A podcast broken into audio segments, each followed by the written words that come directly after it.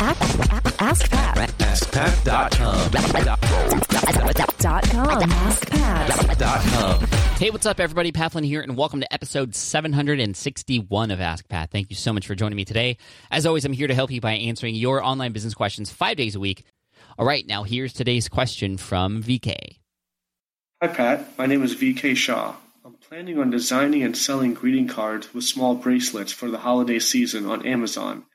If I'm just selling the seasonal item, should I also have my own website to sell them or have a website for information about them? My plan was to utilize my email list and send out links to the Amazon pages for the items. I'd like to keep things simple so I can focus on card design. Thanks for doing the podcast. It's been very helpful. Hey, VK, thank you so much for the question today. I really appreciate it. You know, a lot of people have been doing this uh, lately. They've been selling specifically through their email list, even without a website. For those of you who have participated in the 100 email challenge, which you can still do today if you want. If you are just starting your email list, you can actually build your email list now, even before you have a website or business. You can use it to validate your idea, you can use it to collect interest, and then use that interest list to determine what your blog should be about or what products you should sell. If you want to check that out, go to 100emails.com. So 100emails.com, uh, the number, the numerical 100emails.com and what's cool is that a lot of people are building their email lists and interest lists first, even before a website. And if you already have products to sell, you can do it that way too. Just like uh, VK with your cards and your bracelets and stuff. I think that's a good idea uh, to start with, just to see if there's any interest there at all. And what I would do then is keep in mind that you want to create a website at some point. The the your website is your home online, and an email list is great and obviously is very important. But nobody knows your email list exists. Nobody knows you exist unless you put in the work.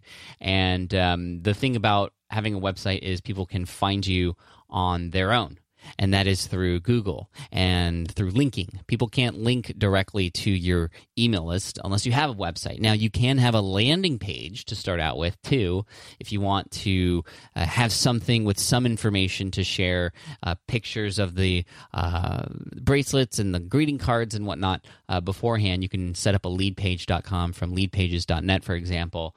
Uh, but you know, to start out, I'm, I'm I'm saying yes, it's okay to maybe even for one season to try out the email list, but I would eventually get to the point where you have your own website and your own store. You know, uh, a lot of people are selling through Amazon, like you said, but you can also shed, uh, set up your own Shopify account, for example, and have your own store. And that's a little bit more professional, and you'll be able to uh, play around with the pricing a bit more. You'll be able to better manage your inventory. Uh, selling through Amazon is great too, uh, they fulfill for you as well if you want uh, through FBA or fulfillment by Amazon.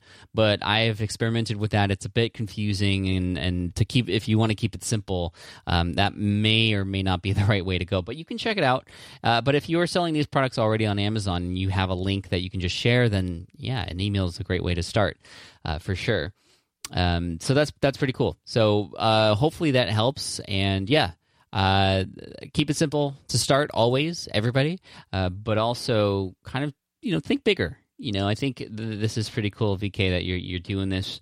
But I would also say, you know, aim for the stars. What in an ideal world would be your best situation. Um, you know, maybe it is just keeping it simple because this is sort of a hobby on the side. Uh, but I, I, say that if you really want to go big and global with this, if you want most people to find this, uh, that that who, who, are interested in it, well, then you'd want to create your own website, and uh, then that way you'd be able to link to it much easier. If you do guest posts or or if you get featured anywhere else. I mean, here's the thing: what if uh, your products on Amazon do very well, and Oprah picks it up? and she's like, "These are one of my favorite things of the year." And when that happens, you know, things go gangbusters. Where are people going to go? How will they know where to sign up? You know, where can they find more stuff? Uh, yeah, they can find it through Amazon, but how are you going to collect that information from them? How are you going to learn who they are uh, if you get some sort of public announcement about it like that? It's it's going to be difficult. the The hard thing about it um, is you are starting with an email list, so you'd have to build that email list on your own already. And yes, Amazon is a search engine and people can find your product through there and find you for the first time through there, but you don't get access to customer information through Amazon. And and that's that's the hard part and that's another reason why you'd want to create eventually your own store. and sell through there because then you'd be able to keep people in your ecosystem. So hopefully that helps. Thank you so much for the question. I want to wish you all the best and send you an Ask Pat t-shirt for having your question featured here on the show. And for all of you listening, if you have a question that you'd like potentially featured here on the show as well, just head on over to askpat.com and you can ask right there on that page. Uh, thanks again for listening. And here is a quote to finish off the day by none other than Mark Cuban, and that is All good businesses are personal. The best businesses are very personal. Take care, guys, and I'll see you in the next episode of Ask Pat. Bye. Hey there, thank you for listening to Ask Pat 2.0. Now, you might have noticed that we haven't published a new episode in a while. And that is because in 2023, after 1,269 episodes, we decided to sunset the show. For now, at least. In this way, we can focus our energy and efforts on our other podcasts and other projects that being said, all 1,269 episodes are still live and downloadable, and the published dates may be old, but there are still a ton of questions I've answered on the show and people I've coached. Those episodes are just as valuable as they were back then. So you can also visit smartpassiveincome.com slash askpat to dig through the archives. Plus, there's a search tool on the website that lets you search across our podcasts and blog.